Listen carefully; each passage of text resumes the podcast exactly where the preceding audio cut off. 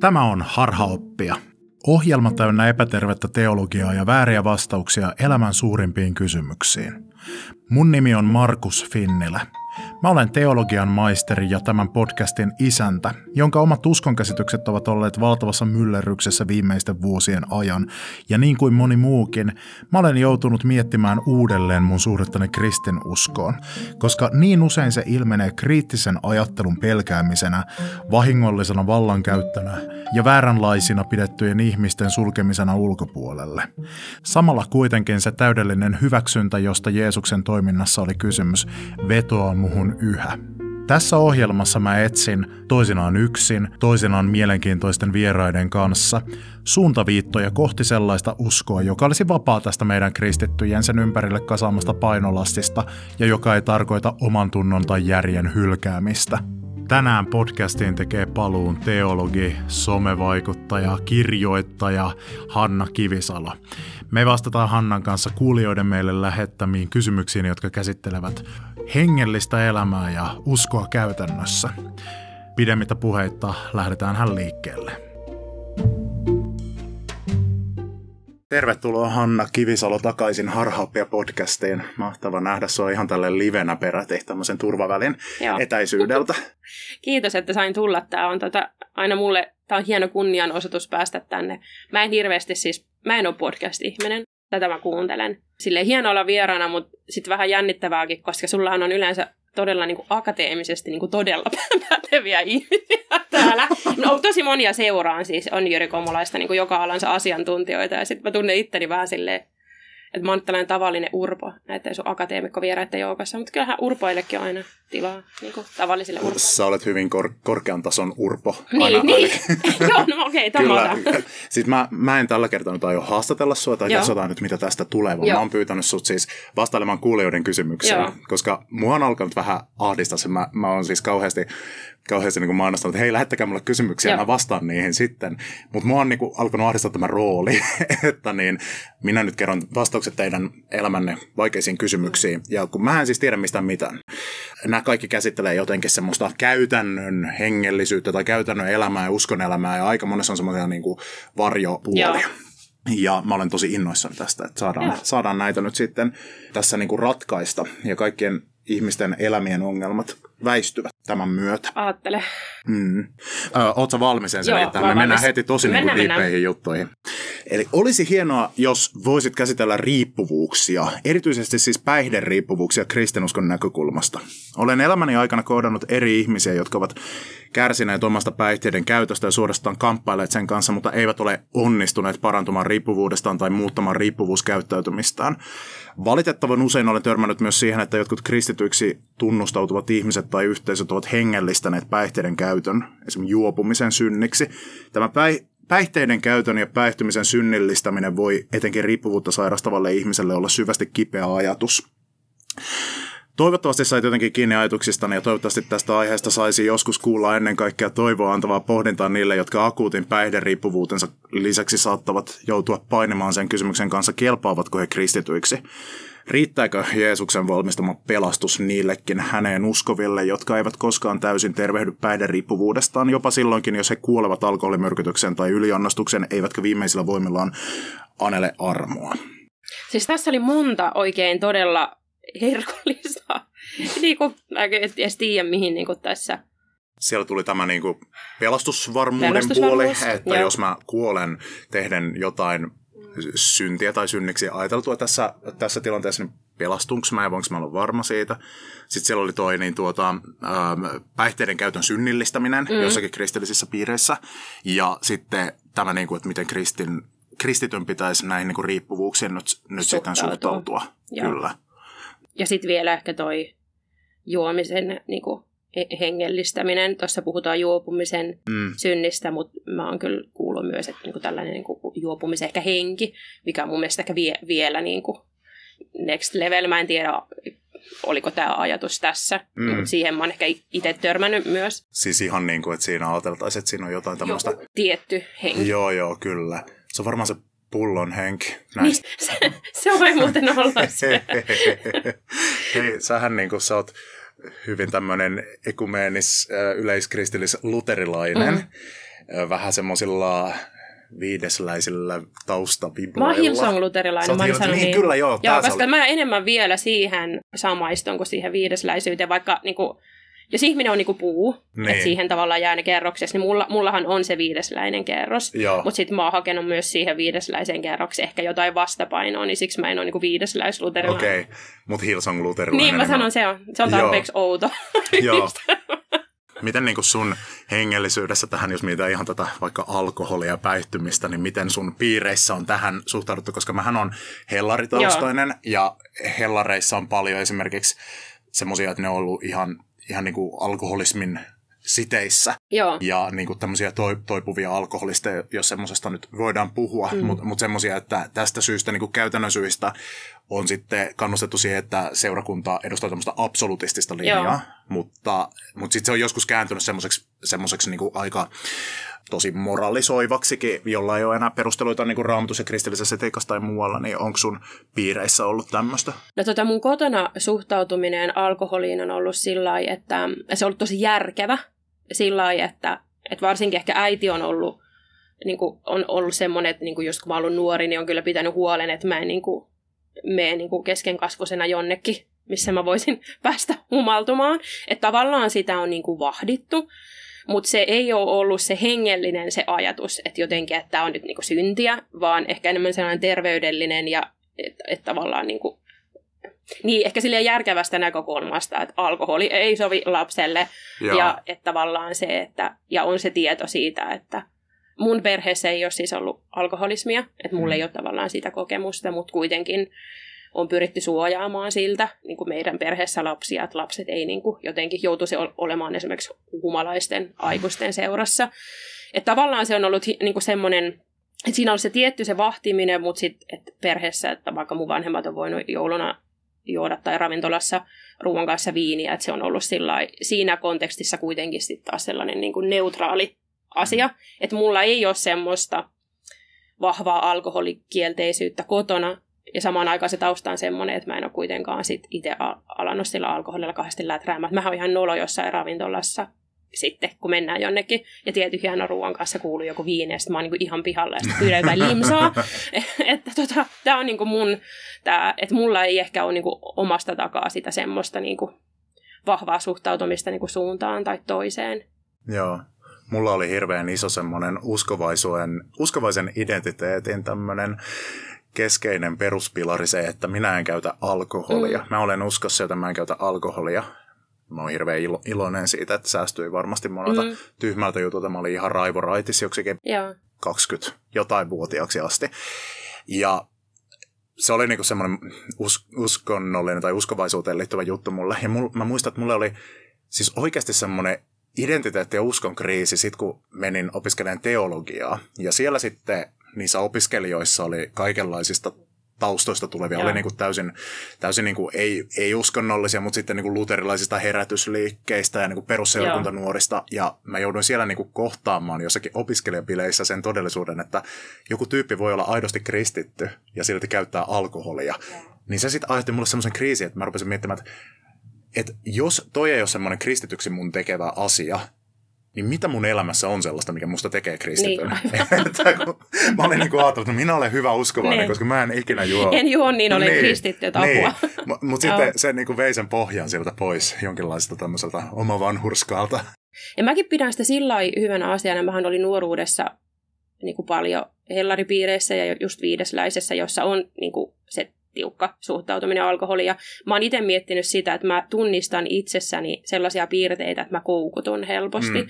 Että tavallaan mä oon myös ajatellut sitä, että jos mulla ei olisi ollut tuota suojaa, että olisiko lähtenyt. Mä pidän mm. niin kuin sitä mahdollisuutena, että Niinpä. mä oon niitä ihmisiä, kellä olisi lähtenyt niin kuin mopokäsistä. Mm. Mutta että, että mä en näe sitä niin kuin sen hengellisyyden mm. kautta. Että mä ajattelen niin, että alkoholismi on sairaus. Mm. Ja mä kävin katsoa vielä sen tautiluokituksen, niin siellähän vielä sanotaan, että se on niin parantumaton sairaus. Mm. Että jos mennään tuohon kysymykseen, että mitä se ihminen, jolla on alkoholismi, joka ei, joka ei parane. No, mm. virallisen käsityksen mukaan ne ei koskaan parane, että, mm. että siinä mielessä, että ehkä tämä kysyjä ajatteli, että, että on niitä alkoholisteja, jotka pystyy hillitsemään sen juomiseen, ja sitten niitä, jotka ei pysty, ja hän ehkä näki nämä niin kuin vähän niin kuin e- e- eri kastissa. Mm. Niin tota, jos me ajatellaan niin kuin ihan länsimaalaista lääketiedettä, niin mehän voidaan todeta, että eihän se siitä ihmisestä mihinkään lähde. Mm. Niin kuin oli minkälainen niin kuin, tietyllä lailla niin kuin riippuvuuden edustaja hyvänsä, että, että eihän se voi olla sen pelastumisen mm. perusta tai ei. Sitten tässä kysymyksessä oli musta hankalaa ja myös mielenkiintoista se, että kun hän puhuu synnistä, että mitä me tarkoitetaan synnillä. Mä en tiedä, ketä mä nyt siteeraan, mutta mä oon kuullut sellaisen lauseen, olikohan tämä jopa joltain Paavilta, että, että ää, synti ei ole niin kuin likatahra, joka pitää poistaa, vaan haava, joka pitää parantaa, Joo. tai joka niin kuin, tarvii sitä parantamista. Mm. Et, kun puhutaan synnistä, niin täytyy sanoa, että mä hahmotan sen niin kuin näin. Mm.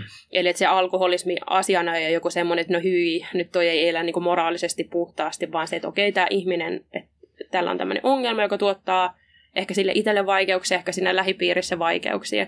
Et siinä mielessä mä ajattelen, että se on synti, joka tarvii niin kuin, että siitä tarvitaan apua, mutta mä en mm. ajattele, että se on jotenkin semmoinen asia, joka tekee sen ihmisen niin kuin Jumalan silmissä mm. jotenkin huonommaksi kuin joku toinen. Mm.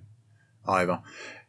Et, et, niin jos mietitään syntiä, niin synnissä oikeastaan se moraalinen, ö, henkilökohtaisen moraaliulottuvuus on vaan, se on yksi pieni asia siitä.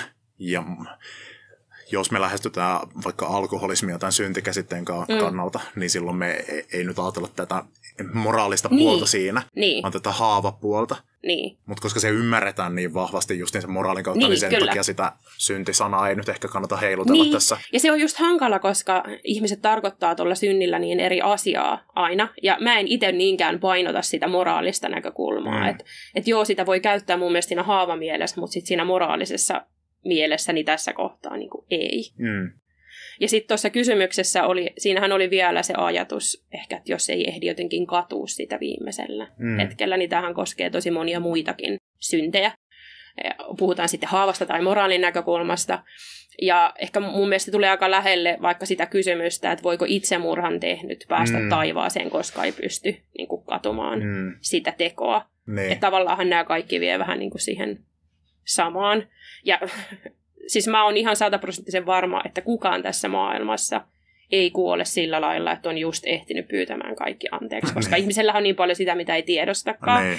Että tavallaan, että jos sille tielle lähtee, vaikka tässä alkoholismikysymyksessä, että, että on pitänyt just katua niin. ennen kuolemaansa, niin sillä teoriallahan siis kaikki menee helvettiin. Niin, niin kyllä. Että tavallaan se jos, vie Jos sä istut rippituolissa juuri sillä niin. hetkellä papille, niin. siis se pappi ampuu sut Niitä tekee itsemurhan rippit. Ei, tai silleen, että ottaa jonkun niin. lääkkeen ja sit huutaa anteeksi ennen kuin kuolee. Niin, Mä aina oppilaille niin kuin, havainnollistan tätä silleen, että, että kuvitellaan että joku nunna, joka on elänyt elämänsä niin kuin Kristuksen morsiamena ja tota, elänyt, niin kuin sanotaan sille täydellisen pyhän elämän, sille oikein mm. synnin moraalimielessä. Mm. Sitten viimeisenä elinpäivänä, ei tiedä, että se on viimeinen elinpäivänä, kiipeää luostarin torniin ja sitten liukastuu. Ja sitten siinä tulee joku sellainen, tiedätkö, kun aina joskus tulee sanottua just niitä, mitä on koko elämänsä ajatellut, että ei saa sanoa, ja sitten tulee joku voi perkele, kun liukastuu, lentää selälleen, niskat poikki, sitten. ja se oli siinä. niin, kyllä että sehän naurattaa meitä, mutta mm. tämähän on tämä sama ajatus, sama on logiikka. periaatteessa mm. näissä muissakin.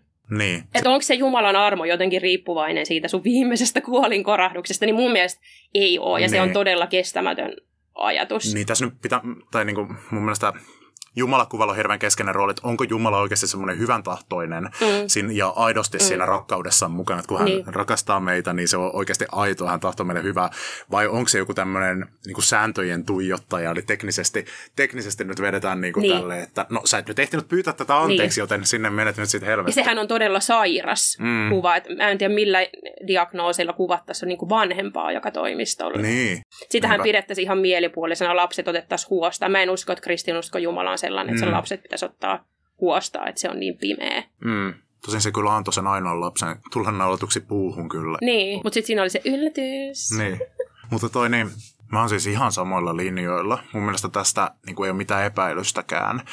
Siis jos oikeasti, jos oikeasti uskotaan, että Jeesus on Jumala ihmishahmossa ja Jeesusta katsomalla me nähdään se, se että minkälainen Jumala on, minkälainen mm. on Jumalan tahto meitä kohtaan. Mm niin eihän me silloin voida uskoa sellaiseen Jumalaan. Ei meillä ole mitään syytä uskoa, mm. että Jumala olisi semmoinen, joka jonkun tämmöisen sairauden takia vaikkapa mm. niin kuin hylkää, hylkää iäksi, että ei, ei se, ei se niin kuin toimi. Niin, siis se ihmisen pelastus on hirvittävän pinnallinen käsitys mun mielestä jotenkin pelastuksesta, että Jumala jotenkin pelastaa jotenkin hmm. teko kerrallaan. niin. Että sehän pelastaa sen koko ihmisen ja kaikki, mitä siinä on niin kuin sillä hetkellä.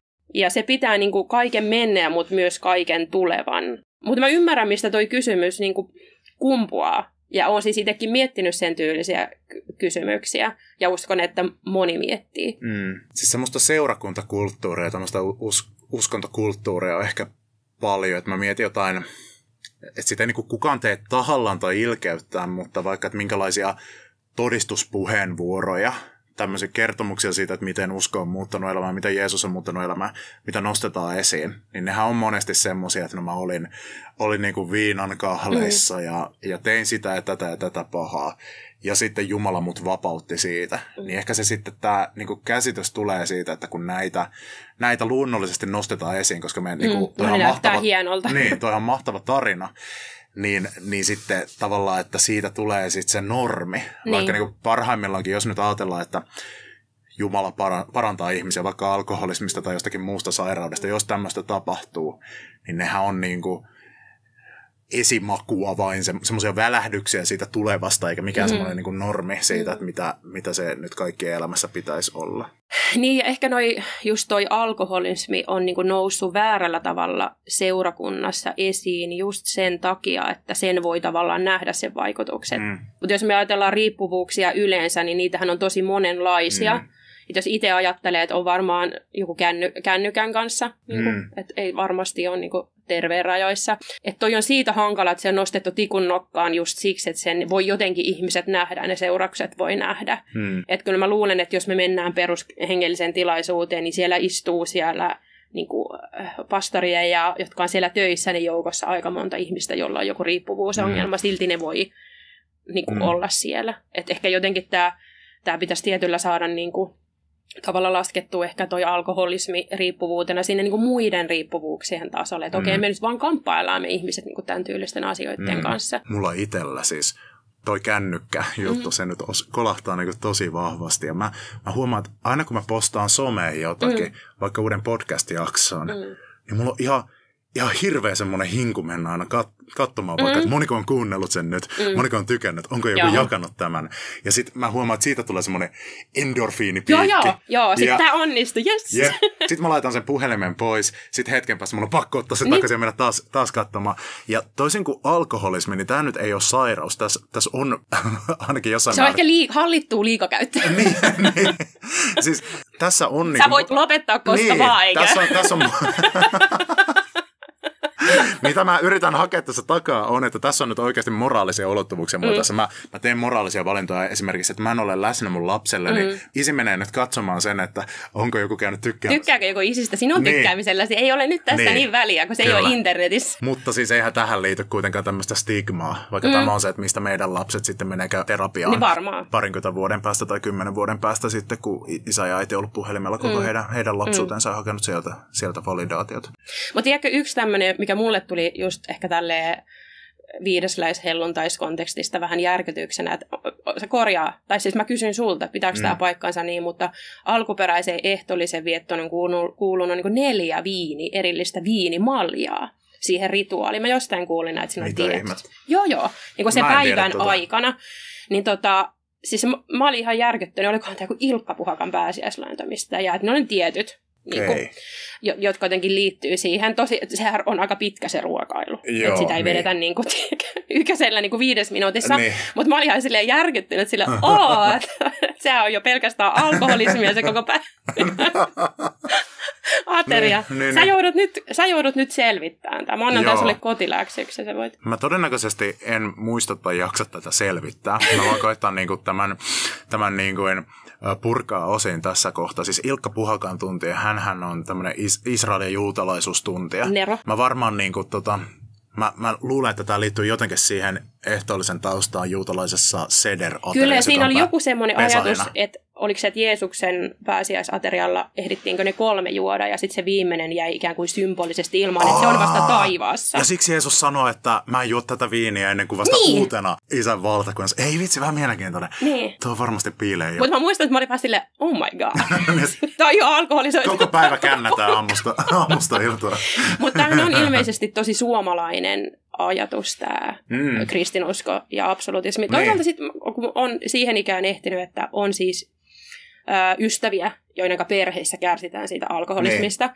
Ja toisaalta yhdessä välissä mä olin vaan sillä, että mitäs tässä nyt on, mutta toisaalta sitten kun on niitä päässyt näkemään, niin ymmärtää, että mm. okei, okay, että tämä ei ole ehkä ihan ongelmaton tuote kuitenkaan. Joo, kun mäkin olen joskus niin naureskellut kauheasti ja heittänyt läppään niin näistä niin absolutistiuskovaisista, jotka tekee siitä sen jutun, niin ei, ei tee niin kuin heittää läppää siitä sille kauhean kevyesti, kun tietää sen mm. taustan justin, mistä se tulee mm. ja miten hirveätä se voi olla.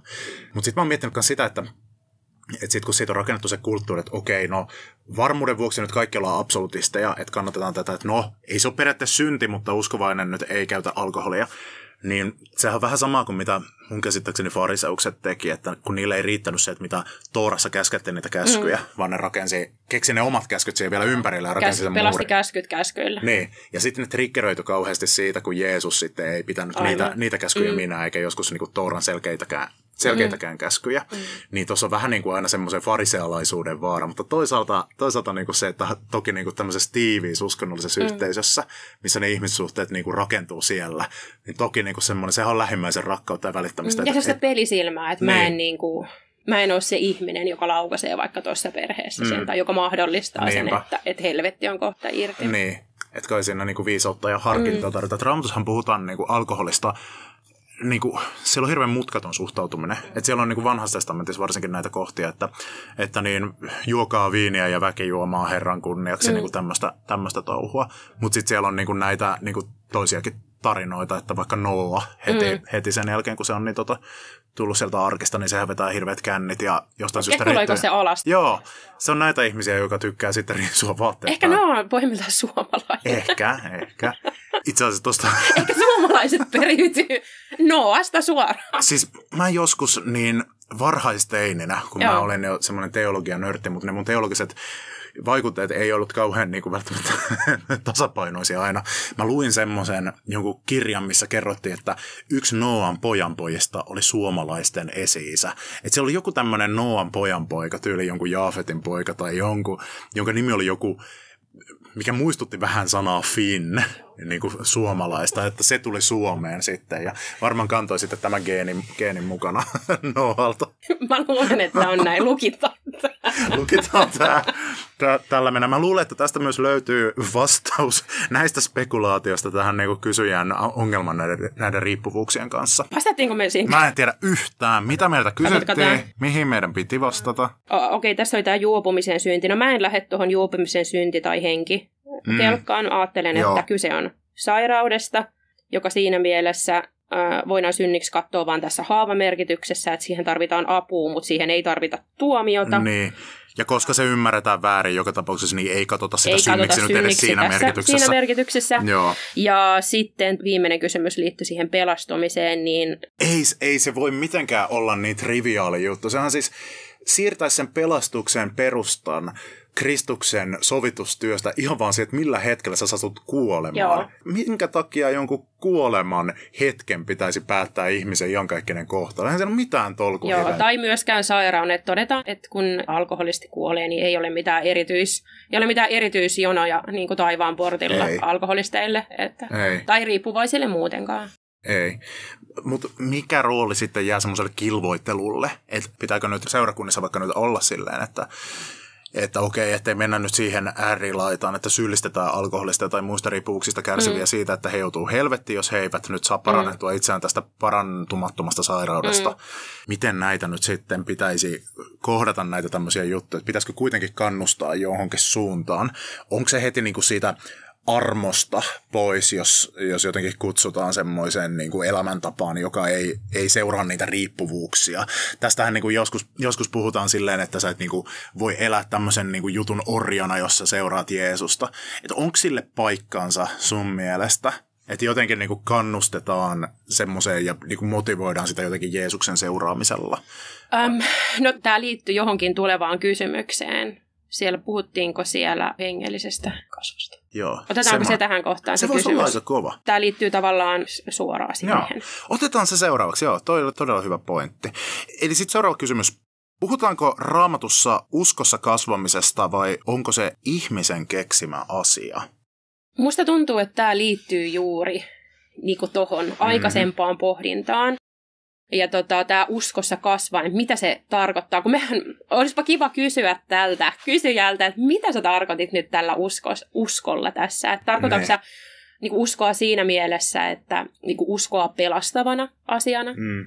tai ää, niinku uskoa, raamatussahan puhutaan niinku uskon armo, uskona yh, yhtenä armolahjasta, mm. että se voi olla jollakin tosi suurit, puhutko siitä uskosta, vai puhutko Mm. mm. siitä muutoksesta, vaikka mikä ihmisessä saattaa näkyä, kun on tarpeeksi kauan niinku pyörinyt näiden hengellisten asioiden piirissä, että mistä uskosta puhut, koska jos mä ajattelen niinku pelastavaa uskoa, niin mä ajattelen, että sitä uskoa ei voi jotenkin ajatella rimana, mm. että jonka yli niin kuin lennetään niin kuin korkeushyppää ja sitten fiilistää, että ei vitsi, tuolla jäi niin kuin 20 senttiä yli Mm. ilmaa ja toisella rima heiluu, että se pääsi niin kuin just just taivaaseen. Et siinä mielessä mä katson, että, että siinä uskossa ei voi niin kuin kasvaa tai vertailla ihmisiä, että niin kuin pienikin niin kuin sellainen niin, kuin niin pieni määrä niin kuin uskoa niin kuin riittää ja se Mm. on tarpeeksi niin kuin Jumalan näkökulmasta katsottuna. Että jos ajatellaan, että et Jumalan näkökulmasta, että usko olisi vaikka niinku kolikkojen määrä, jotka Mm. pinotaan päällekkäin, kun sä katsot sieltä taivaasta, niin sä näet vaan se yhden kolikon siinä, vaikka se kasa olisi miten niinku suuri. Et siinä mielessä mä ajattelen, että ei voi kasvaa. Mutta sitten jos ajatellaan uskoa ikään kuin pyhityksen näkökulmasta, niin ajattelen, että joo, se voi kasvaa. Ainakin mä itsessäni huomaan, että, että kun on ollut todella vaikeita ajanjaksoja, ja niistä on jotenkin niin kuin selvinnyt. Ja siellä kaikkien vaikeuksien keskellä nähnyt, että oikeasti että Jumala on niin kuin, se niin kuin kantoi mut tämän helvetin läpi. Tai ehkä raahas. Niin kuin, tai ehkä mä olin hänen jalassaan roikuun ja sitten hän meni eteenpäin ja mä tulin mukana. Mutta tavallaan se on tuonut esimerkiksi itselle sellaista niin kuin uskoa siihen, että, että tota, kun mulle tulee seuraava joku vaikea asia, niin mä tiedän, että mä niinku pääsen sinne toiselle puolelle, vaikka sitten siellä niinku Jeesuksen nilkassa roikkuen niinku joku koira. Että mä, niinku, et mä tavallaan ikään kuin vaikeus, vaikeudelta se luottamus kasvaa siihen, että tästäkin mä selviän. Ja kyllähän se helpottaa niin kuin sitä elämää. Ainahan mä oon niissä tilanteissa paniikissa, mutta ehkä vähän vähemmän paniikissa kuin edellisellä kerralla. Et siinä mielessä mä uskon, että Mm. että usko voi myös niin kuin kasvaa siinä mielessä, että sen ikään kuin sen ihmisen on helpompi olla. Mutta Jumalan silmissä siitä ei tule jotenkin parempaa kuin muista. Että ne Eli jotenkin pitäisi... niinku Niinku... luottamuksen. Niin, Mä mietin tota, että no joo, Jumalan huolenpito, Jumala, niinku, aina, aina selvitään kaikesta ja Jumala niinku, johdattaa, mutta mä niinku, aina mietin sitä, että, että lopulta me ei kuitenkaan selvitä, että lopulta me kuollaan. niin. No se on Mitä? siis mitä, siis, mulla, on niinku hirveä ongelma ton kanssa, että et, et siis, okei, okay, Jumala pitää huoleen siihen asti, kunnes se ei sitten enää pidäkään. Niin. Mutta et, et, tuleeko siinä sitten tämä niinku taivas osuus sitten, va, sitten vasta, että sitten ajatellaan, että no okei, okay, sitten kuitenkin on se iankaikkinen puoli. No mä ajattelen sen tavallaan just sitä Niin. kautta. Aivan. Koska siis mä oon tästä ennenkin joskus podcasti, Joo. podcastissa puhunut, että, että niin kuin mulla oli tossa, kun mun siis mä olin jo aikuinen, mutta kun mun isä kuoli tosi yllättäen, siinä mä mietin tosi paljon näitä juttuja, niin kuin että, että siis miten niin Jumala pitää huolta. Mm. Mm. Mulla oli ollut jotenkin semmoinen menestysteologia light meininki mun, mun ajatuksissa, että okei, kun mä vaan niin kuin us, uskon ja niin kuin olen kristitty, niin tämä elämä niin kuin seuraa semmoista tietynlaista käsikirjoitusta. Ja niin kuin kaikista näistä niin kuin, eihän mitään pahaa nyt voi tälleen niin kuin tapahtua. Totta kai mä niin kuin tiesin, että tapahtuu ja mä tiesin, että ihmiset kuolee. Mutta mut jotenkin mä rupesin niin kuin miettimään sitä uudestaan, että mitä se on se Jumalan huolenpito. Että onko se, onko se joku mun niin kuin yleinen tunne siitä, että no, vaikka kaikki on ihan perseestä ja kaikki on paskaa, niin se ei nyt haittaa leikisti mitä, vai onko se se, että sitten joskus tuolla niin kuin jossain rajan takana kuitenkin kaikki on hyvin, Mm. mihin mun on, mun on hirveän vaikea siihen jotenkin ripustautua, koska se on jotenkin niin etäinen Se on tosi asia. kaukana. Mutta mun on niin vaikea ajatella sitä, että No okei, mulla on siellä sitä tavallaan taivasalla. tosi helppo, koska mulla just niihin vaikeisiin hetkiin semmoisiin, että mä että mä sekoan, niin on tullut mm. siis aivan sellainen, että en mä keksi mitään muuta sanaa kuin yliluonnollinen niin kuin Mm. mm. muuttuminen. Viimeksi tämä tapahtui niin kuin eilen. Että on niin kuin nähnyt käytännössä, että sä oot niinku ihan reunalle ja joku tulee niinku nostamaan sieltä. Ja vielä niin, että mä en ole niinku sanallakaan kertonut tästä mun kamppailusta. Hmm.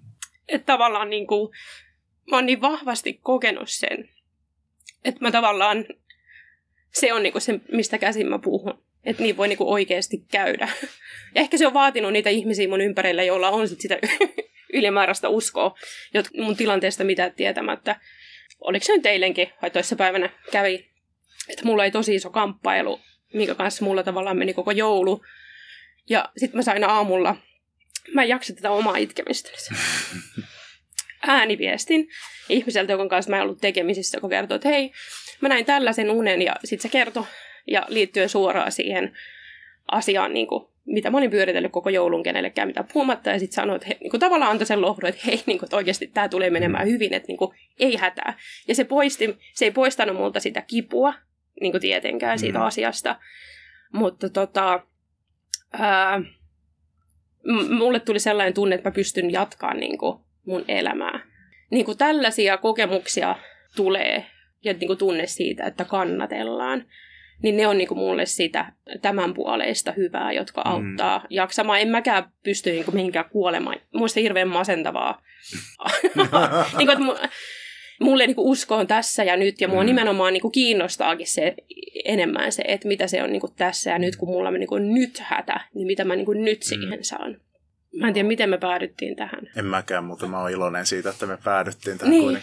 Meiltä muuten kysyttiin sitä, että onko uskossa kasvamisen idea, onko siinä raamatus jotakin No perustaa. kyllähän sieltä tavallaan jatkuvasti puhutaan siitä, että kasvakaa Kristuksen tuntemisessa ja niin kuin sillä kutsutaan siihen Jumalan syvempään tuntemiseen ja siitä on lukuisia raamatun kohtia, mutta ehkä siitä nyt ei semmoisena henkisen kasvun projektina mm-hmm. minä ihmiset ehkä helposti ymmärtää, että minä olen joku projekti, mm. tiedätkö?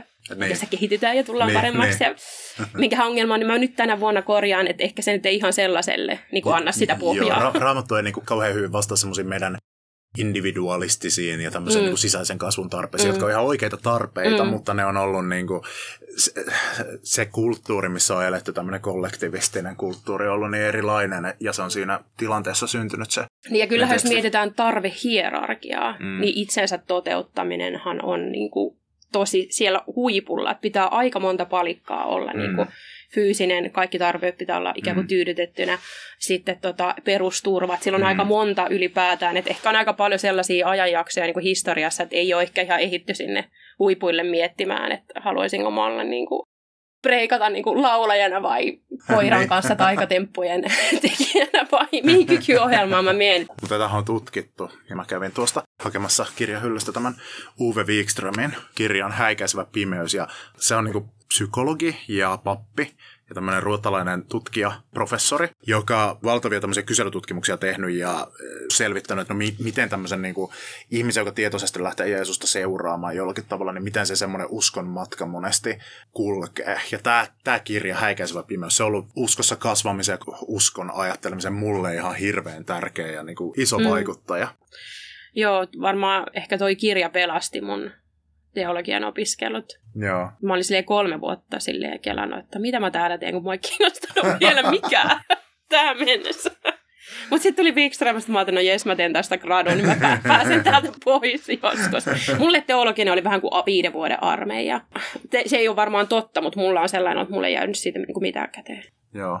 Mitä sä tästä Wikströmistä, niin mikä se oli se juttu? No siis se oli sillä kun Wikström kuvaa siinä sitä yön vaihetta. Ja mulla oli silloin tosi vaikea vaihe elämässä menossa. Mm. Ja se oli ainoa hengellinen kirja, josta mä löysin itseni.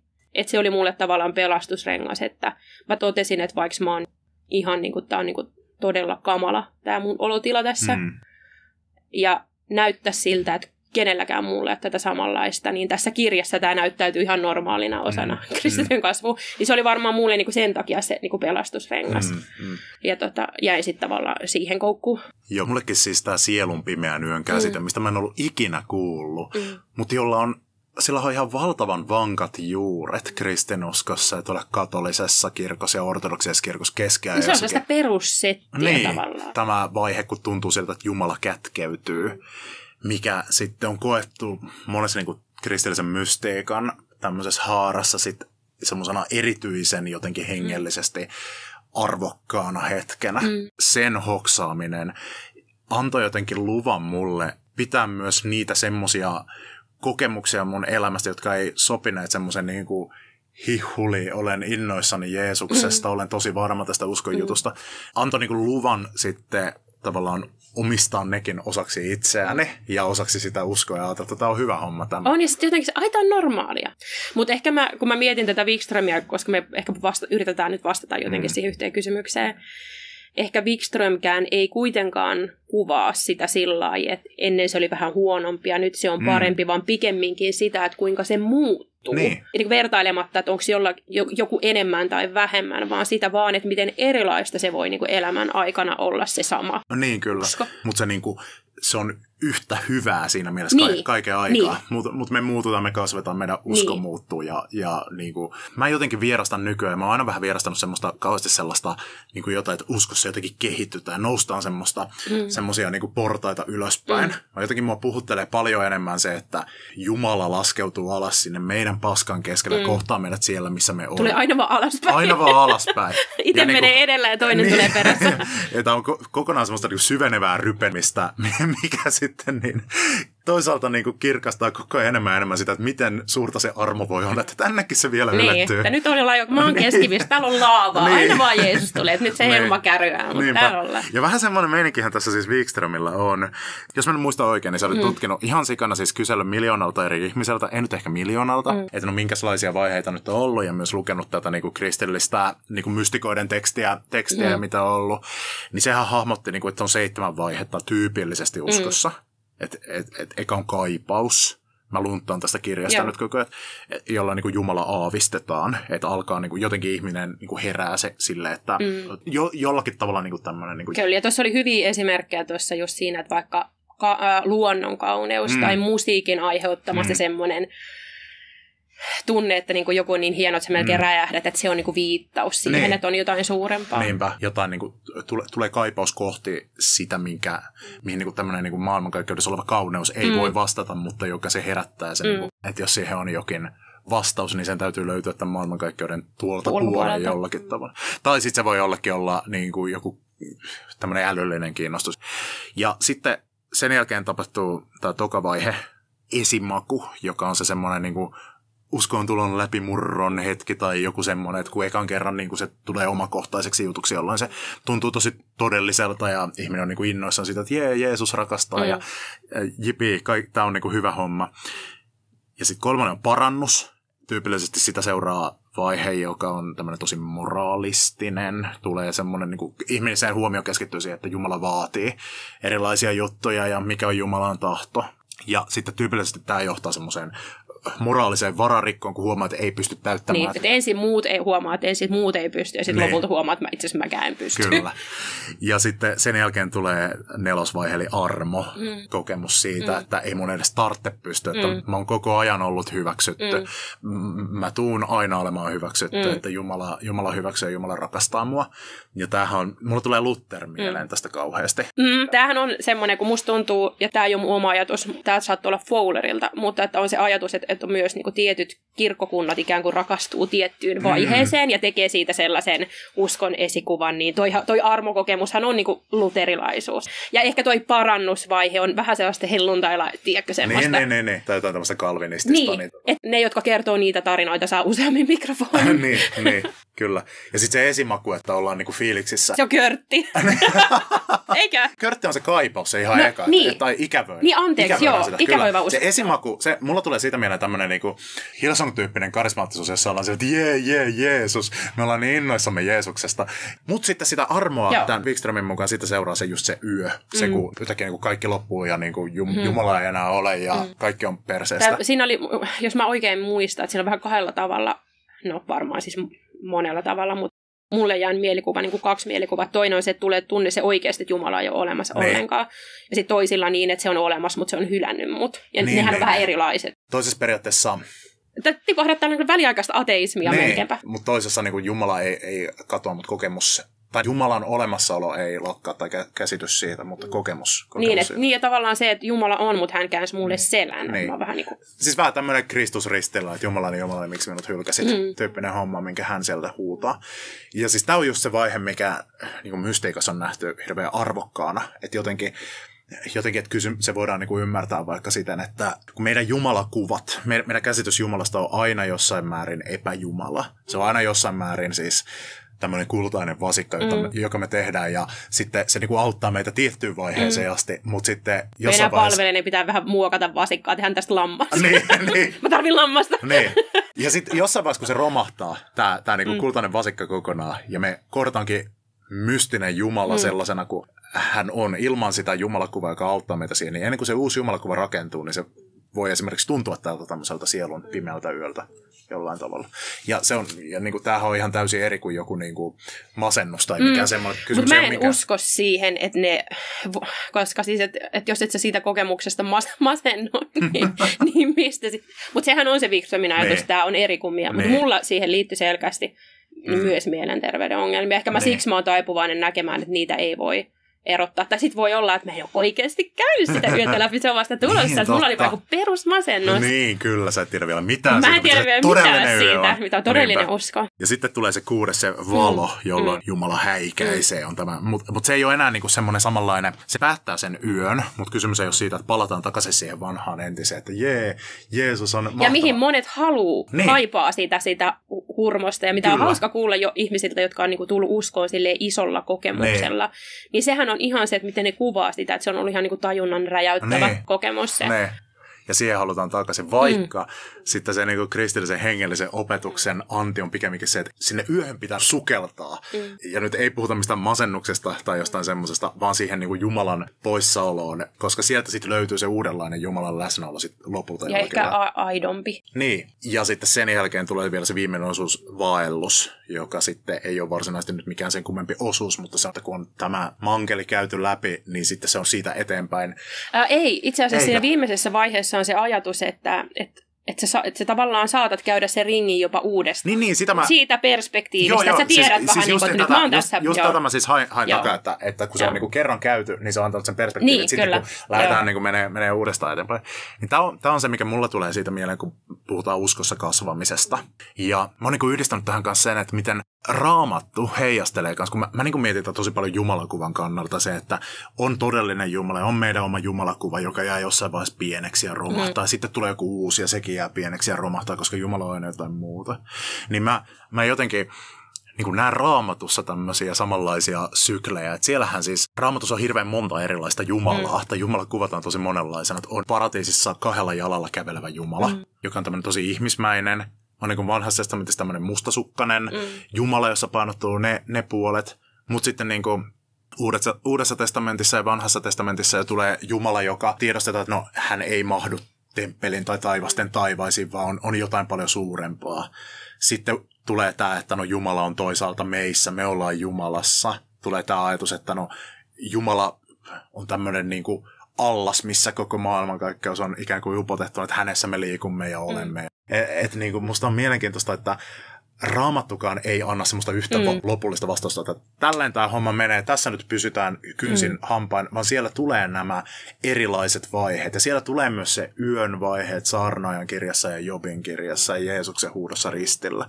Tämä niin kuin mulle puhuu siitä, että ne on kaikki hyviä juttuja, kaikki on tervetulleita. Jos niin kuin yrittää miettiä niin kuin omin sanoin, että mitä mä ajattelen, että mitä mun kohdalla se uskossa, ja laitetaan se kasvaminen lainausmerkkeihin, ehkä se usko, mä haluaisin ehkä käyttää sen uskon muuttuminen sanaa, mm, että siinä ei niin. tule se tunne siitä, että se on jotenkin enemmän tai kuin jollain muulla, mutta se on sitä, että mulle se on ollut, että mitä pidempään mä tätä tietä kuljen, sitä paremmalta Jumala vaikuttaa, sitä enemmän Jumala on rakkaus mm. ja sitä armollisemmaksi se mm. Jumalakuva muuttuu. Ja mitä armollisemmaksi se Jumalakuva muuttuu, sitä helpompi mun on hengittää. Vaikka mä nytkin ajattelen, että Jumala rakkaus, Jumala armo, silti mä huomaan, että joka, hyvä, että joka päivä silleen, että mä löydän itsestäni, että hei, Hanna, niin. tuossa on taas tällä sadistinen jumalakuva. niin kuin huomaatko? Että mä näen sen sille. Se on se mun henkilökohtainen selitys sille. Joo. Vaikka mä tämän niin kuin Wikströmin tietyllä lailla allekirjoitan. Yhdessä mm. vaiheessa mä halusin siis kauheasti puhua siitä. Toisaalta nyt mulla on vähän sellainen holo, mä en tiedä haluatko, että ihmiset löytää tätä, että et, ettei ne tee siitä jotain semmoista että missä vaiheessa sä oot, okei, sä oot vasta siellä alaportaalla, mä oon täällä yläportaalla. Mä oon jo täällä vaelluksessa, niin. mä oon mennyt tämän rundin niin. läpi jo kolme kertaa. Niin, nimenomaan. että niitä vedetään kuin jouppiskan rappusia tuolla, kuntarappusia. niin.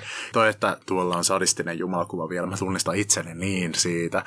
Mä, mä aina välillä erehdyn ajattelemaan, että minähän olen siis niin ylittänyt jo tämmöiset niin kuin lapselliset jumalakuvat, ja mulla on hirveän tämmöinen mystinen ja armollinen ja rakastava. Ja sitten mä huomaan kuitenkin sen, että miten mä suhtaudun joihinkin ihmisiin, vaikka mm. heidän uskonsa ja elämäntapaansa ja jotenkin arvotan sitä. Ja sitten kun mä vaikka rukoilen, niin mä huomaan, että monesti mä kuvittelen, tai jostakin tulee mieleensä semmoinen valkopartainen, vähän vihanen ukko, joka leijuu siellä ylhäällä katorajassa.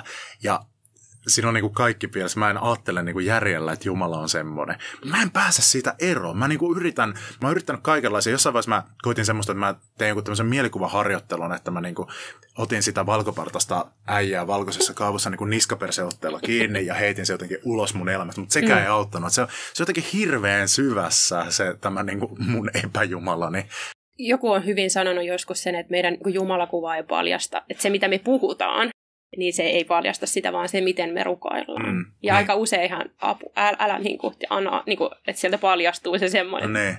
tavallaan se pelko siitä, ne. että, että sä et niin kuin hyväksykään mua. Mutta jotenkin kristittynä tässä nyt varmaan pitäisi rakentua sen varaan, että, että se millainen Jumala on, niin se on kaikkein vahvimmin paljastunut Kristuksen ristillä, jossa siis ihmiset kaikkein kamalimmat juttonsa kaataa heikoksi tulee Jumalan niskaan ja se katsoo heihin silmissään pelkkää hyväksyntää ja mm. armoa ja rukoilee, että isä anna heille anteeksi, he eivät tiedä mitä tekevät. Jos jostakin tämmöisestä uskon kasvusta semmoisessa uskomusten mielessä voidaan puhua, niin sen täytyy ainakin olla sitä valmiutta luopua näistä meidän, meidän rakentamista jumalista sen Jumalan hyväksi, joka ilmenee Kristuksen ristillä siinä rakkaudessa – Ehkä sä vastasit tavallaan tuossa, tai annoit niin hyvän avainlauseen siihen ensimmäiseen kysymykseen, että, tai ensimmäisen kysyjen kysymykseen siitä, että, että jos ei ehdi pyytää anteeksi kuolemahetkellä, että mitä oli ne Jeesuksen viimeisiä sanoja. Silleen, hei, näin tiedä, mitä nämä tekee. Vastattiinko me nyt siihen, että puhuuko raamattu tästä? No siis kyllä ja ei. Niin. Et puhuu just, siinä kasvetaan Jumalan tuntemisessa, mutta ei sellaisena minä-projektina. Aivan. Me voidaan siirtyä siis eteenpäin. Mä luulen, että mä niputan yhteen, kun ää, toinen liittyy Jeesuksen kaikkein vastuuttomimpiin sanoihin, mitkä hän koskaan päästi suustaan, ja toinen liittyy toisiksi vastuuttomimpiin sanoihin, mm. mitkä hän koskaan päästi suustaan. Raamatun mukaan Jeesus sanoo, että Jumala anna meille synteemme anteeksi, ellemme mekin anna anteeksi toisille, ja tämä ajatus näyttäisi olevan myös isä meidän rukouksessa. Kuinka paljon kannattaa huolestua siitä mahdollisuudesta, että on vaikka alitajuisesti vielä katkera jollekin ikävästi toimineelle ihmiselle? Voiko pelastumiseni jäädä tästä kiinni? Ja toinen, Kyselisin anteeksi antamattomasta synnistä, eli pyhän hengen pilkasta. Ja tämähän viittaa taas Jeesuksen sanoihin. Mm. Mitä se oikeastaan tarkoittaa ja mistä tietää, onko siihen syyllistynyt vai ei? Minulla on aivan varma olo helvettiin joutumisesta ja tämä kysymys piinaa minua paljon. Siis noin, noin muuta semmoiset siis asiat, varsinkin toi pyhän hengen pilkka, että mä oon miettinyt monta kertaa, että niin jos mä saisin jonkun pyyhkeän raamatusta pois, niin se voisi olla semmoinen. Mä niin ihmettelen, että mitä Jeesus ajatteli, kun hän sanoi näin, että se, sen saa anteeksi, jos niin kuin ihmisen poikaa pilkkaa, eli häntä itseään, mutta jos pyhä henkä pilkkaa, ei saa anteeksi tässä ajassa eikä tulevassa ajassa. Mä muistan, että tämä, tämä pelotti mua lapsena ihan mm. sikana, koska esimerkiksi jollakin lastenleirillä, millä mä joskus olin, niin siellä op... Älä nyt vaan sano, että tätä käsiteltiin. Joo, joo, tätä käsiteltiin. Mä kerroin, että miten tätä käsiteltiin. tätä niinku... Tiedä, haluanko mä kuulla. Siis tälleen, että et, että hei lapset, tämmöinen homma on, on olemassa kuin pyhän hengen pilkka, mutta sitä ei tarvitse pelätä, että, koska niin, sä et voi tietää sitä, että ootko sä tehnyt sitä, niin sit on ihan turha pelätä. Että se voi olla, että sä oot tehnyt sen. Ja sä, sä et pääse tajuamaan, mutta ei sitä tarvitse pelätä. Siis todennäköisesti se, että jos sä tunnet pahaa oloa tästä asiasta, niin se kertoo siitä, että sä et ole tehnyt sitä. mikä sitten mulla ainakin aiheutti se, että mä niinku yritin, yritin pelätä sitä mm. ja joutui tämmöiseen niinku, täysin niinku häiriintyneeseen sisäiseen kierteeseen, että apua, onko mä tehnyt pyhän hengen pilkan? Huh, mä en ole tehnyt sitä pyhän hengen pilkkaa, koska mä... Mä mietin sitä. Voi ei, nyt mä taas tunnen olen turvalliseksi. Onko mä tehnyt pyhän hengen pilkan? Ja tämmöinen niinku ihme sisäinen neuroosi tuli tästä. Ja tää on ollut hirveän iso osa siinä vaiheessa mun elämää, tämä, tämän kysymyksen miettiminen. Tota, mä en ole niinku asiantuntija puhumaan tästä, ehkä kokemusasiantuntija, mutta et jos kuulijoissa on ihmisiä, joilla on tämmöisiä vahvoja ajatus, tai just tämä tunne niin kuin tämäkin kysyjä sanoi, että melkein niin varma tunne mm. siitä, että joutuu helvettiin, niin äh, suosittelen googlettamaan sellainen ajatus kuin uskonnollinen pakkooireinen häiriö. On semmoinen tauti kuin OCD, jonka ala laji mm. on se, että ihminen jää jumiin siihen ajatukseen, että mä menen helvettiin. Mm. Ja se ei ole enää siinä mielessä niin kuin hengellinen ongelma, niin. vaan pikemminkin kyse on niin kuin pakko-oireista ajattelusta. Mullahan liittyi mun masennuskausiin tällainen niin kuin pakko oireinen häiriö. Siellä on ongelma hengellisessä piirissä, jos sitä lähdetään hoitamaan hengellisenä ongelmana. Ja si- sitä me ei niinku teologeina pystytä tästä ratkaisemaan, koska se on nimenomaan psykologinen mm. ongelma. Englannin kielellä scrupulosity. Ja sitten religious OCD. Moni sanoo, että ei mulla ole mitään OCD, että en mä järjestele mitään värikyniä, tai että mä en ole tarkka. No en mäkään ole, mutta siinä oire on se ajatus. Että sä et pääse irti siitä ajatuksesta. Ja sun on tavallaan se oire on se, että sun on pakko saada selville, että pääsetkö se varmasti mm. taivaaseen. Että se on niinku se kehä, niinku mihin ihminen joutuu. Että tästä pitäisi puhua jonkun toisen ihmisen, mutta mä haluan tämän siksi sanoa, koska mä olisin päässyt todella, todella paljon helpommalla, jos mä olisin tiennyt tällaisen mm. asian niin kuin olemassaolosta silloin, kun ne on ollut ajankohtaisia. Mikähän tota aiheuttaa? Onko ne niin kuin nämä Jeesuksen sanat pohjimmiltaan vai joku, että mä ymmärrän siis se väärin? Ei sitä, niin kuin, sen ei ajatella liittyvän niin kuin uskontoon, vaan periaatteessa niin OCD hakeutuu aihepiiriin tai paikkaan, mikä on sulle kaikista tärkein tietyllä lailla, milloin eniten väliä. Ja sitten jos on syvästi uskova ihminen, niin se on se tärkein asia ja se pahin pelko. Että mikä on sun pahin pelko? No, usein se on niin kuin kristityillä. Mutta kyllähän se, että jos sulle on vielä sitä lapsuudessa niin kuin sitä ruokittu, että sitä on vahvistettu, niin eihän se todellakaan auta asiaa. Ihminen, jolla ei ole taipumusta tämmöiseen, ei välttämättä nyt haavoitu näistä sanoista, kun mm. hän lukee raamattua, vaan saattaa niinku... Vaan sillä, että jaa, ei koske mua. Niin. Se menee niinku toisesta korvasta. Mutta on se tietyn tyyppinen ihminen, joka, että se, se vastaa se kohta siihen omaan pelkoon ikään kuin, että se pelko on siellä pohjalla ja se niin. pelko etsii todisteita sille, että se on oikeassa. Eli jos kuulija kärsii tämmöisestä, niin suosittelemme hakemaan psykoterapeutin apua nyt tähän e- esimerkiksi. Koska... Ja ehkä vielä tähän siis, koska tämä voi olla haastava myös psykoterapeutille, että jonkun, joka on OCD-hoitoon keskittynyt, niin ehkä sellaisen ihmisen apua. Koska OCD-hoito on niin kuin ihan, se on tavallaan altistusterapia. Siihen auttaa niin kuin ihan eri keinot kuin liittyihin toisiin niin kuin mielenterveyden ongelmiin. Eli tämä, miten me nyt voidaan tätä käsitellä, niin tämä pyörii nyt semmoisella tasolla, mikä ei välttämättä ole ratkaisun avain nyt, mm. eikä olekaan tämmöiselle ihmiselle, mutta me voidaan niin teologisesti miettiä, että mm. mitä Jeesus nyt niin kuin hakki takaa mm. näillä asioilla. Pitäisikö oikein avata tästä raamattu? Joo, mä menen näin, näin pitkälle, että mä, mä avaan raamatun nyt tässä. Todella pitkä. Mä avaan oikein UT 2020 käännöksen, joka on paras suomen kielellä ikinä tehty raamatun Joo. käännös. Siis Jeesushan sanoi, jos aloitetaan tästä pyhän hengen pilkasta, niin sanoo nämä asiat, no ainakin Matteuksen evankeliumissa 12 luku. Sitten Jeesuksen luokse tuotiin demonin vaivaama mies, joka oli sokea ja mykkä. Jeesus paransi hänet ja hän alkoi puhua ja nähdä. Kaikki olivat ihmeessä ja kohisivat, entäs jos tämä on Daavidin poika? Mutta kun fariseukset kuulivat tämän, he sanoivat, ei hän karkota demoneja muuten kuin Belzebulin päädemonin voimalla. Jeesus tiesi heidän ajatuksensa ja sanoi heille, jakautuneet valtakunnat hajoavat, kuten jakautuneet kaupungit ja perheetkin. Jos saatana karkottaa saatanan, hän on jakautunut ja käynyt itsensä kimppuun. Miten hänen valtakuntansa siis voisi kestää? Jos minä karkotan demoneja Belzebulin voimalla, niin kenen voimalla teidän oppipoikanne niitä karkottavat? Heidän toimintansa vie pohjan syytöksiltänne. Mutta jos karkotan demoneja Jumalan hengen voimalla, on Jumalan valtakunta jo tullut luoksenne. Miten kukaan voisi tunkeutua vahvan miehen kotiin ja varastaa hänen tavaransa, ellei hän ensin sido vahvaa miestä? Vasta sitten hän voi tyhjentää talon. Se, joka ei ole minun puolellani, on minua vastaan. Hän hajottaa, koska ei kokoa minun kanssani. Siksi sanon teille, kaikki synnit ja pilkkapuheet annetaan ihmisille anteeksi, mutta pyhän hengen pilkkaamista ei saa anteeksi. Se, joka puhuu ihmisen poikaa vastaan, saa puheensa anteeksi, mutta se, joka puhuu pyhää henkeä vastaan, ei saa puheitaan anteeksi tässä eikä tulevassa maailmassa.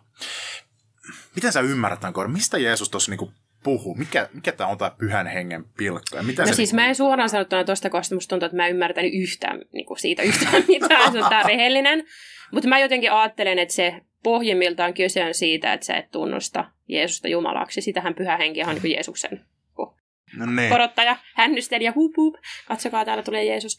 Niin tota, mä jotenkin ajattelen niin, että, että se on se sellainen tietoinen, että minä en tohon, minä en tohon paskaan usko ja minä, että vaikka taivaaseen ovi oli olisi auki, niin minä en sinne mene, että se on jotain, mä jotenkin näen sen jotenkin sen kaltaisena asenteena, mitä ihminen ei tee mitenkään vahingossa tai tiedostamatta, mm. mutta just toi, mikä sulle on niin kuin annettu lapsena toi, että jos mietit niin, että olet tehnyt, niin ei mulla mm. kauheasti niin kuin mitään sen järkevämpää vastausta siihen. Mutta mut joo, siis sehän, siis miksi Jeesus tuosta alkaa puhumaan, mm. niin siksi kun ne fariseukset, nämä niin kuin himouskovaiset, mm. tulee, tulee hänelle siinä aukomaan päätä siitä, mm. että paholaisen voimalla sä nyt ajat näitä demoneita pois. Mm.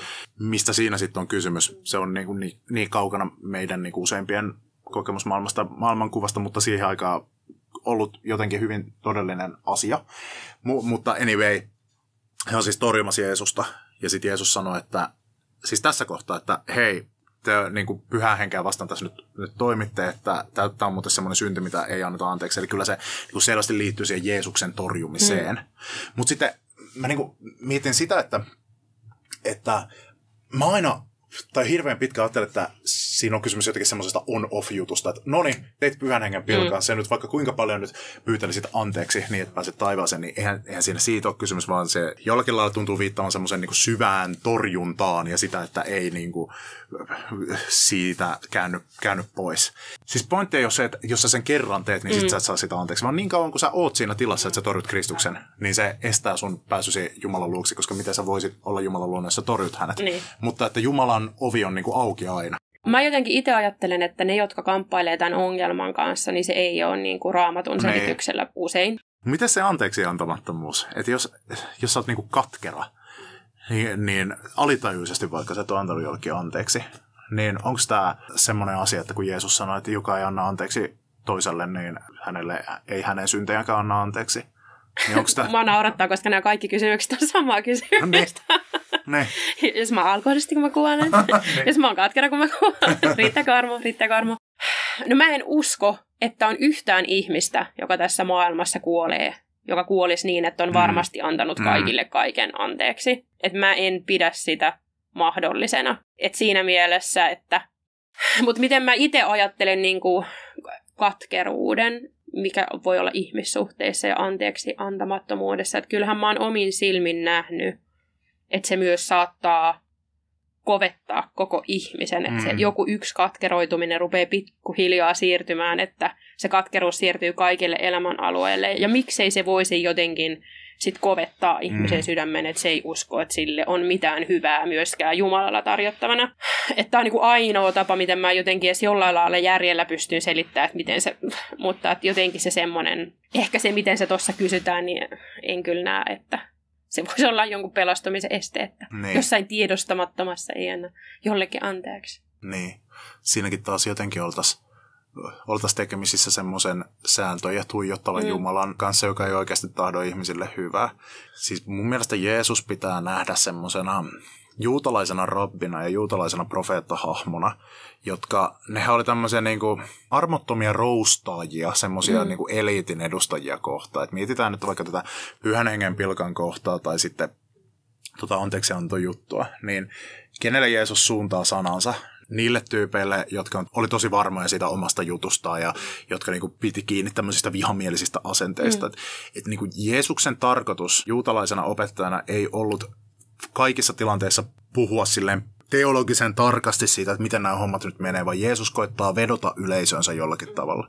Sitä pitää nyt katsoa, että kuka se yleisö on ja mitä muutosta esimerkiksi Jeesus yrittää niissä saada aikaan. Niin ja Jeesus hän ei koskaan, niin kuin, jos hän ottaa niin kuin joku on huono esimerkki, niin Jeesus ei koskaan käytä heikommassa niin. asemassa olevaa. Esimerkiksi nainen ei ole mm. Jeesuksen esimerkeissä kertaakaan muuta mm. kuin esikuvan niin. roolissa. Siis se on vähän tämä sama, siis mikä on Jeesuksella ja sitten kaikilla muillakin mm. raamatun profeetoilla, Jeesus on profeetta, mm. mutta paljon muuta, niin on, on sama kuin mikä monella koomikolla on tänä mm. päivänä, että ikinä ei niinku lyödä alaspäin, mm. vaan lyödään ylöspäin. Mm. Ja, äh, niinku niitä, niitä kohtaa, jot, jota, jotka niinku, joiden ihmisyys ei siitä mm. vaikka murru, tai, mm. tai jotka on, niinku, nauttivat etuoikeutetusta asemasta. Tämä ulottuvuus jää monesti mun mielestä huomaamatta, kun luetaan vaikka vanhaa testamenttia, kun siellä on näitä kohtia kauheasti, että Jumala revi kaikilta pää irti. Ja, ja että Jumala tulee tappaa teidät ja merihirviö puraisee teitä, niin kuin Aamoksen kirjassa sanotaan, jotenkin tähän tyyliin. Niin sitten kun näitä lukee semmoinen heikolla, omalla tunnolla varustettu, mm. niin herkkä ihminen on se, että voi kauhea, Jumala haluaa repiä minulta pään irti mm. ja laittaa mustekkalan puraisemaan minua. Niin se niin kuin menee ohi se alkuperäinen tarkoitus, että se on päähän potkittujen ihmisten tämmöistä mm. niin kuin kirjoitusta siitä, kuinka Jumala tulee heidän rinnalle niitä heidän sortajia vastaan niin. Niin kuin sotimaan ja taistelemaan. Mm. Niin myös nämä niin kuin Jeesuksen sanat siitä anteeksi antamattomuudesta, niin ne ei ole suunnattu semmoiselle ihmiselle, jota on vaikkapa pahoinpidelty tai mm. hyväksikäytetty, joka on niin kuin uhri, vaan ne on suunnattu niitä ihmisiä kohtaan, jotka, jotka ei ole valmiita luopumaan siitä, siis, siitä niin kuin vihamielisyydestä. Siis tämän kyseisen kohdanhan Jeesus sanoo Pietarille, kun Pietari tulee kysymään, että kuinka monta kertaa mun pitää mun veljelle antaa anteeksi, että seitsemänkö kertaa, joka niin kuin, voidaan tulkita siten, että Pietari haluaa pitää kiinni siitä semmoisesta vihoittelustaan, niin Jeesus opettaa sille, että ei seitsemän, vaan 77 kertaa, ja joka ei anna anteeksi toiselle, niin ei pysty, niin hän ei saa anteeksi. Eli, eli on, tämäkin, tässäkin pitää nähdä tämä konteksti. Ja sitten vielä useammin raamatussa kysymys on siis nimenomaan tämmöisistä tämmöisistä jostakin ylhäisistä tyypeistä, jotka sortaa muita sillä vihallaan, eikä suostu siitä luopumaan. Tämä mun mielestä pitää hoksata, että Jumala on aina niin kuin heikkojen puolella. Tämä näkyy raamatussa tosi johdonmukaisesti alusta Tämä loppuun. itse asiassa liittyy, sä pidit juuri hyvän johdantopuheen kysymykseen, joka koski psalmia 23. Haluatko Oi, lukea siihen? sen tähän väliin? Oi, voisin lukea. Eli seuraava kysymys käsittelee psalmia 23, joten mä voisin lukea sen tähän kohtaan eka. Psalmi 23. Herra on minun paimeneni, ei minulta mitään puutu. Vihriäisille niityille hän vie minut lepäämään, virvoittavien vetten tykö hän minut johdattaa. Hän virvoittaa minun sieluni, hän ohjaa minut oikealle tielle nimensä tähden.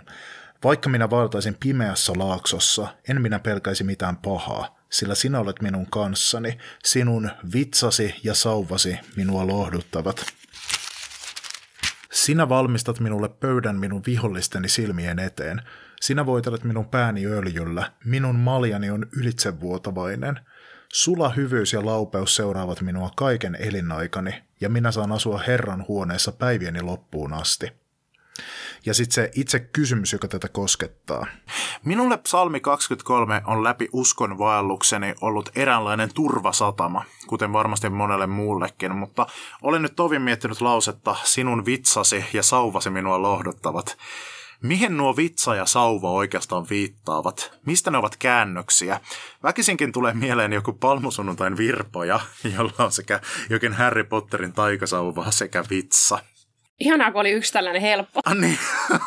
Tämä oli ihana. Mä olin että jees, tää löytyy Googlesta vastaus. Mä niin mä rakastan tätä kysyjää. mä, mä en jotenkin mennyt päästä yhtään yli tuosta niin mielikuvasta. Mä en ollut yhtään ikinä ajatellut tätä niin kuin tässä trullimeiningissä. Mm. Vitsa ja sauva.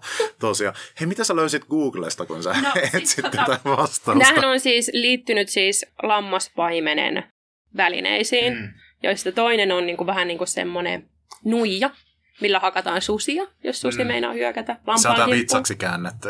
Joo, ja sitten sauva on se semmoinen, mikä nähdään usein pyhäkoulussa niissä lammaskuvissa, missä pitkä sauva, jossa on päässä semmoinen koukku, jolla taas voidaan nostaa vaikka, jos karitsa tippuu jonnekin minne ei käsi niin. yletä, jos on tarpeeksi pieni, se voidaan jopa niin kuin vatsasta nostaa sieltä ylös. Eli kyse ei ole niin kuin välineistä, jolla hakataan sitä lammasta, vaan jolla pelastetaan se lammas ja jolla hakataan sen lampaan vihollisia. Siksi ne lohdottaa ne. Mä oon aina ajatellut ne silleen pelottavina juttuina. Ja nyt on ollut hirveän vaikea kohta mulle kans. Mä oon ihmetellyt, että mitä vitsiä, että tuleeko Jumala ja hakkaa mut jollain vitsalla ja sitten vielä jollain sauvalla päähän. Ja minkä takia sen pitäisi lohdottaa mua, mutta se on juuri, juuri näin. Sä olet hyvin googlannut nämä nämä, nämä vastaukset. Mä oon googlannut niin hyvin, että mulla on ne ihan hebrean kielen sanat no, täällä. Tiedätkö, mä luotin siihen, mä selvitin vaan mm-hmm. englanniksi. Mä ajattelin, että sä hoidat Kyllä. varmaan tämä alkukielen. Mutta oikeasti siis teologian, kreikan ja hebrean tämä osaaminen, se on oikeasti niin skämmi. Koska mä, mä luulin, kun mä menin opiskelemaan teologiaa, mm. että siellä mä opin taidon, eh, jolla mä pystyn arvioimaan sit kriittisesti raamatun käännöksiä, että onko ne käännetty oikein. Mutta to, siis totuushan on se, että... Opit googlaamaan. Niin, ja, ja siellä siis meille opetetaan ne ne selitykset niille sanoille, mitä ne raamatun käänteet on käyttänyt niin, käännöksissä, eikä sitä kieltä oikeasti. M- mutta niin, mennään täällä. Siis tämä niin vitsa, joka on siis oikeasti semmoinen pamppu tai nuija, millä niitä susia hakataan päähän. Se on hebreaksi shebt. No niin. Shebt. Ja sitten taas se sauva, jolla, joka on tämä monikäyttöväline, joka muistuttaa vähän ylösalaista J-kirjainta. Se taas on hebraksi mishenot. Eli tämä on nyt vastaus tähän kysymykseen. Joo. Mä unohdin ne jo. Paimenen monitoimikone. Mutta tota, mä en tiedä, onko mä ollut yhdessäkään podcastissa, että mä en ole siteerannut mun ää, kaveria Elina Salmista. Hmm. Niin tehdään se nyt tähänkin. Tämä on Tehdään. näköjään joku tällainen. Mutta hän käsitteli tätä salmia, niin toi niin kuin esille vertas lammasta eläimenä niin kuin lehmään, kun lehmiähän vähän niin kuin piiskataan Hmm. eteenpäin, ja se lehmä tottelee sitä. Mutta lammas ei ole eläin, jota voi piiskata eteenpäin, vaan lammas on eläin, joka valitsee niin kuin seurata sitä Hmm. johtaja. Tämä oli mun mielestä jotenkin vielä vahvisti tätä Kyllä, Tota. kyllä.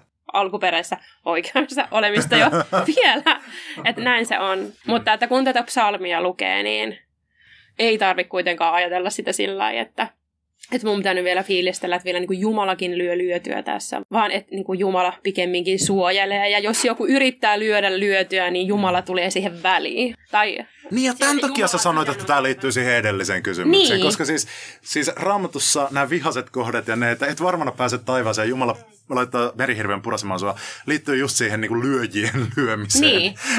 Ja mä haluaisin myöskin niin kuin aina lyödä. ihmiseltä kysyä, että niin kuin mieti, että kenen äänellä sun Jumala puhuu, kun mm. meillä on vaan ne sanat. Meillä ei ole, niin kuin siellä ei ole äänensävyjä, meillä ei ole Mm. myöskään niin kuin hymiö, hymiöitä siellä, jotka nekin on kyllä ihan surkeita, kun niitä voi käyttää passiivis-aggressiivisesti, mitä ihmiset paljon tekee.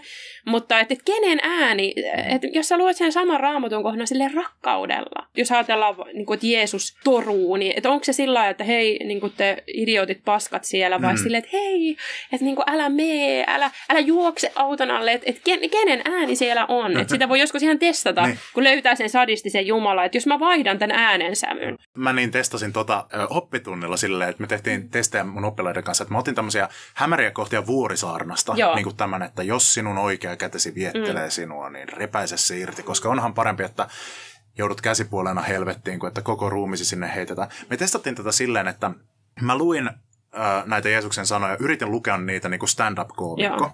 Ja sitten heidän pitää aina nauraa niille Joo. punchlineille. niin kuin, että, "Mutta jos sinun oikea kätesi sinua viettelee, niin repäise se irti. Ja sitten kaikki naurat.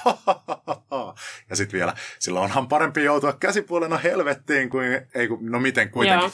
Ja se toimi ihan sika hyvin, ja mä luulen, että siinä myös tavoitettiin jotain siitä ihan oikeasta, mm. koska, koska niin kuin raamattua luetaan monesti niin hirveän pyhänä kirjana, esimerkiksi Niin. huumori menee Joo. sieltä ohi, ja tämmöinen niin kuin liiottelun keinot, jotka oli rabbien, niin kuin Jeesus, tämmöisiä keinoja, mitä he käytti. Ja esimerkiksi Vuorisaarna on ihan täynnä näitä.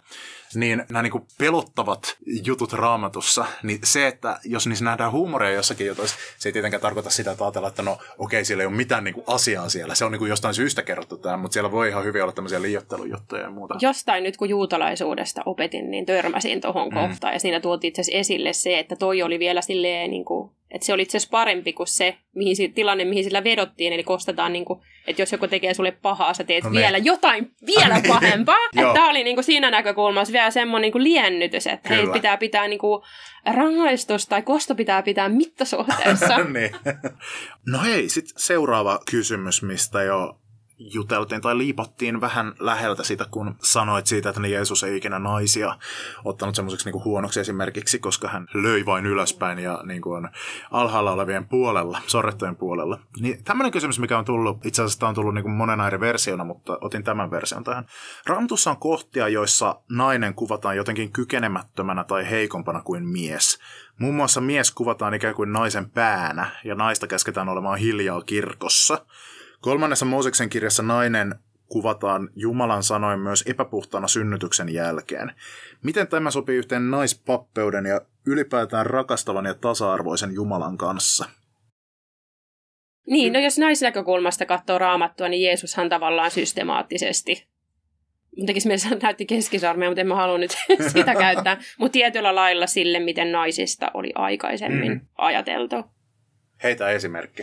No tota, esimerkiksi se, kun tämä syntinen nainen tuli Jeesuksen jalkojen juureen ja itki ja kuivasi hiuksilla. Eihän juutalaisen miehen olisi saanut antaa Mm. mm. niin kuin naisen ylipäätään edes koskea itseään. Ja, ja se, hiukset olisi pitänyt olla piilossa, Mhm. mm-hmm. ne oli niin kuin auki. Mm. Ja vielä jalat on niinku ne likasimmat.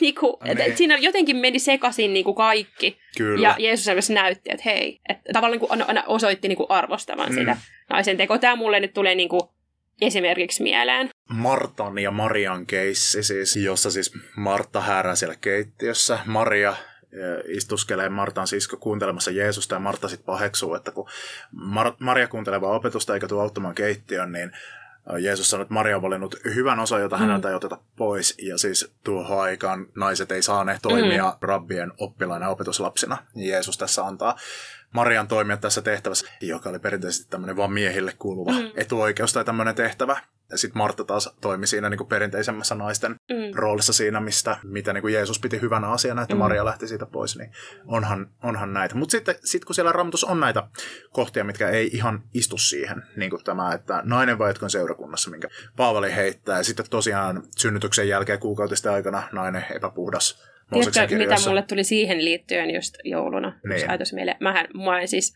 mä ehkä niitä, että mä oon aina vaan nämä sivuuttanut niin, mm. että no, ne on sitä vanhaa testamenttia eteenpäin.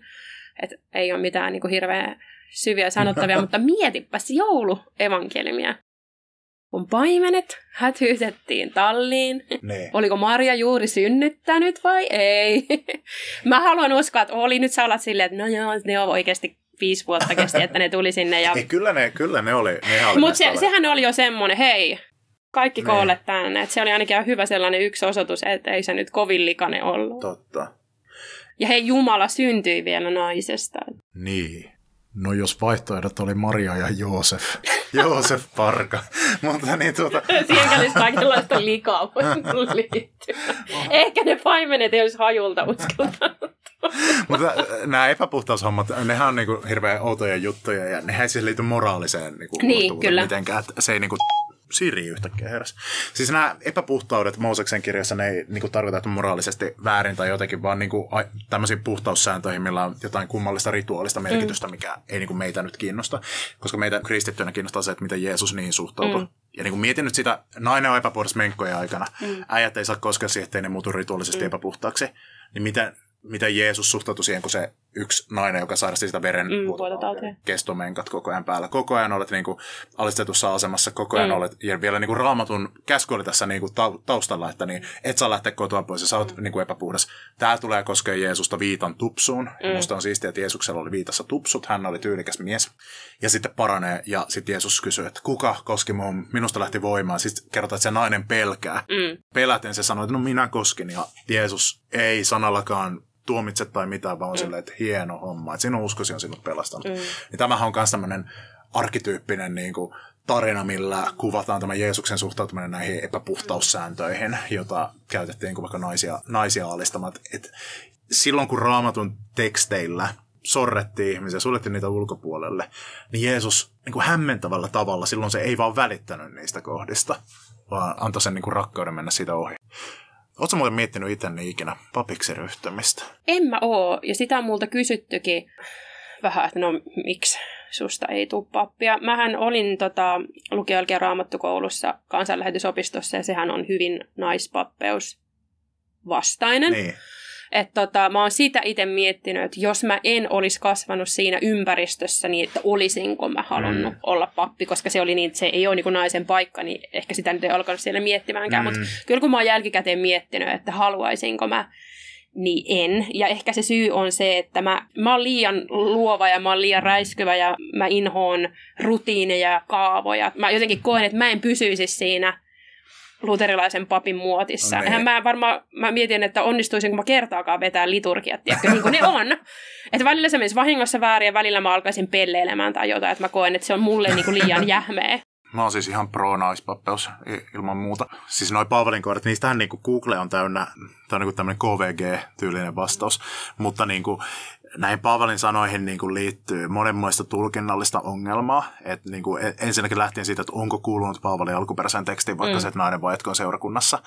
Onko se niin kuin liittynyt siihen tilanteeseen, että tyyli, oliko siinä seurakunnassa, mihin Paavali kirjoitti, niin jotain hämminkiä, mitä seurakunnan naiset sillä hetkellä sai, sai aikaan, mikä tämän niin kuin aiheutti koska sitten muissa kohdissa Paavalilla huomataan, että hän arvosti naisia työtovereina viittaa naisapostoli Juniaan ja, ja niin kuin roomalaiskirjeen eka lukija, oliko se Foibe, niin hän oli nainen, joka sitten selitti ja opetti roomalaiskirjeen Rooman seurakunnille. Ja mun mielestä tässä pitää nyt hakea sitä lähtökohtaa siitä, että mikä on luomiskertomuksessa tämä homma, että siellä mies ja nainen luodaan tasa-arvoisiksi. Siellä niin kuin Jumalan kuva on mies ja nainen. Molemmat asetetaan samaan tämmöiseen kuninkaalliseen tehtävään mm. pitämään huolta luomakunnasta. Ja niin kuin yksi tapa, millä se nyt manifestoituu tässä uskonnollisessa piireissä on vaikka tässä pappeuden muodossa. Ja mun mielestä niin kuin sieltä se lähtee ja sitten se Jeesuksen asenne sitä kohtaa, että miten Tämä on muuten hauska tämä luomiskertomusjuttu, koska yleisesti aina kristinuskossa mm. teologit pitää ihanteena tilannetta ennen Mm. Niin tota, syntiinlankemusta, niin. mutta jostain syystä tässä naispappeessa asiassa on, joo, mutta se on se syntiinlankemuksen niin. seuraus on se, että mies hallitsee, että tämä on niin. tällä lailla, että se on jännä, että siinä kohtaa niin oikeastaan, että me otetaan sittenkin tämä ihanne niin tämän lankemuksen joo. toiselta puolelta, Näin koska on. tämä niin sopii meille. Näin on. Mutta ehkä tuohon pappihommaan pitää niin. sanoa, että et syy, miksi se ei ollut mulle vaikea asia, on se, että mä koen, että mä en tarvi papin kauluria, että mä voin ne. avata suuni ja olla jotain mieltä tai opettaa seurakunnassa tai mm. olla esillä se, että se on ehkä mulla se yksi syy, kun mä tiedän, että mä saan niin kuin ääneni kuuluviin kyllä niin kuin muutenkin. Jos se olisi ainoa tapa olla naisena äänessä seurakunnassa, niin sitten mä varmaan haluaisin olla pappi. Toi oli hyvä pointti, kun sä otit sen, niin kuin, että syntilankemuksen seuraus vastaan se, se niin kuin tila ennen sitä. Että sehän siis tosiaan tulee raamatun alkulehdellä tämä epätasa-arvoisuus, mm. mutta se tulee nimenomaan siis, Jumala kertoo sen seurauksen niin. tästä synnistä. Ja. ja sitten Jeesus tuli vapauttamaan meitä niistä syntilankemuksen seurauksista ja palauttamaan sitä alkuperäistä siunausta, että kyllä niin kuin mun, mun mielestä tämä on niin kuin hyvin... Niin, tämä on mun mielestä, tämä on ehkä yksi isoimmista mun mielestä niissä piireissä, missä mä oon liikkunut, nämä sokea pisteet että niin. tähän on niin kuin ihan silleen, että hei, oikeasti, niin. oikeasti kun te nyt nostatte syntinlankemuksen seurauksen ihan niin. teette se ihan pokalla. Niin. niin kuin, uskotte siihen niin kuin joka hetki. Et kun Raamatus ihan ilmiselvästi on kohtia, jotka liittyy oman aikansa kulttuuriin, ja sitten on kohtia, joissa niin kuin pyhä henki johtaa eteenpäin. Jumalan kanssa ja niin kuin aukeaa jotain uutta, niin mun mielestä nämä johdonmukaisesti nämä patriarkaaliset kohdat on lähtien nyt siitä luomiskertomuksesta mm. niin kuin vaikka sillä, sillä perusteella, niin on sellaista niin kuin omaan aikansa sidottua ja seurausta siitä. Et mä sitten tiedän, että vaikka katolisessa ja ortodoksisessa kirkossa on omat mm. kommervenkkinsä tässä, kun vaikka joku pappiskäsitys, niin kuin se on ihan eri tavalla semmoinen sakramentaalinen, että kun tyyppi vihitään papiksi, niin se sitten siitä eteenpäin niin kuin siinä liturgiatilanteessa se toimii tavallaan niin kuin Kristuksen asemassa ja mm. niin kuin leikkii Jeesusta, jotenkin edustaa Kristusta siinä, niin kuin vaikka ehtoollistilanteessa, ja sitten se sukupuoli nähdään siinä, että no Jeesus oli mies, joten papit on miehiä. Niin kuin siinä on kaikkea tämmöistä, mutta sitten niin protestantin näkökulmasta, kun me, meillä ei niin kuin tommonen, tommonen niin kuin mitään kau- kauhean vahvaa tämmöistä sakramenttipappeutta ole, niin se niin kuin näyttäytyy tosi erinäköisenä se homma. Mä kyllä siis, mun täytyy kyllä sanoa, että useinhan naispappeuden niin kuin vastustajia niin aika lailla halveksutaan. Niin mä kyllä silti niin kuin ymmärrän, vaikka mä oon niin kuin heidän kanssaan niin kuin eri mieltä, mutta kun mä oon elänyt mm. siinä siellä keskellä, niin jotkut kyllä ihan niin kuin vilpittömästi, niin kuin, että ne kyllä ihan oikeasti uskoo, että on niin kuin melkein että Jumalan pilkkaa. Mm. Että, ne. että tavallaan niin kuin se, että että vaikka se tuntuu itsestä siltä, että pääskää jo tuosta yli, niin mä en silti halua niin kuin herjata heitä, koska mä tiedän, että aika monien silmissä niin kuin se, joka vastustaa naispappeutta, niin kuin ihan täys pelle.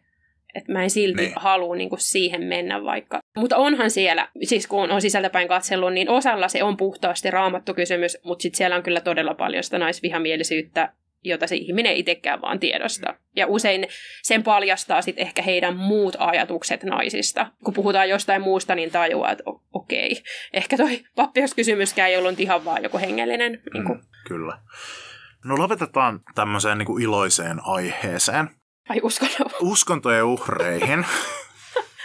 Hei, mistä tietää, onko uskonnon uhri tai että kuuluuko sellaiseen yhteisöön, joka on jollakin tavalla epäterve? Tätä voi lähestyä mun mielestä kahdella lailla. Että katsoo vaikka uskonnon uhrit ryn sivulta ne kriteerit ja mm. ruveta pelaan pingoa sen kanssa, että moniko siellä on luokiteltuna, että näistä ja näistä ja näistä astoista voit tunnistaa, että sä oot ehkä niinku haitallisessa yhteisössä. Mm. Voi käyttää sitä, mutta kyllä mä ehkä pitäisin myös sisäisenä mittarin ehkä sitä niinku omaa ahdistuneisuutta. Mm. Et se ei ole kuitenkaan uskonto, joka meitä, jonka uhreja me ollaan, vaan aika usein niitä ihmisiä, jotka edustaa sitä uskontoa. Ja ehkä semmonenkin uskonto, joka ei olisi mikään, saisi kauheasti pingoja siinä. Mm. Että jos niitä ruvettaisiin sitä kriteeriä katsoa, voi silti olla sille mm. yksilölle mm. haitallinen, koska ne ihmiset, jotka sitä uskontoa edustaa, niin saattaa olla, että se toiminta on epätervettä.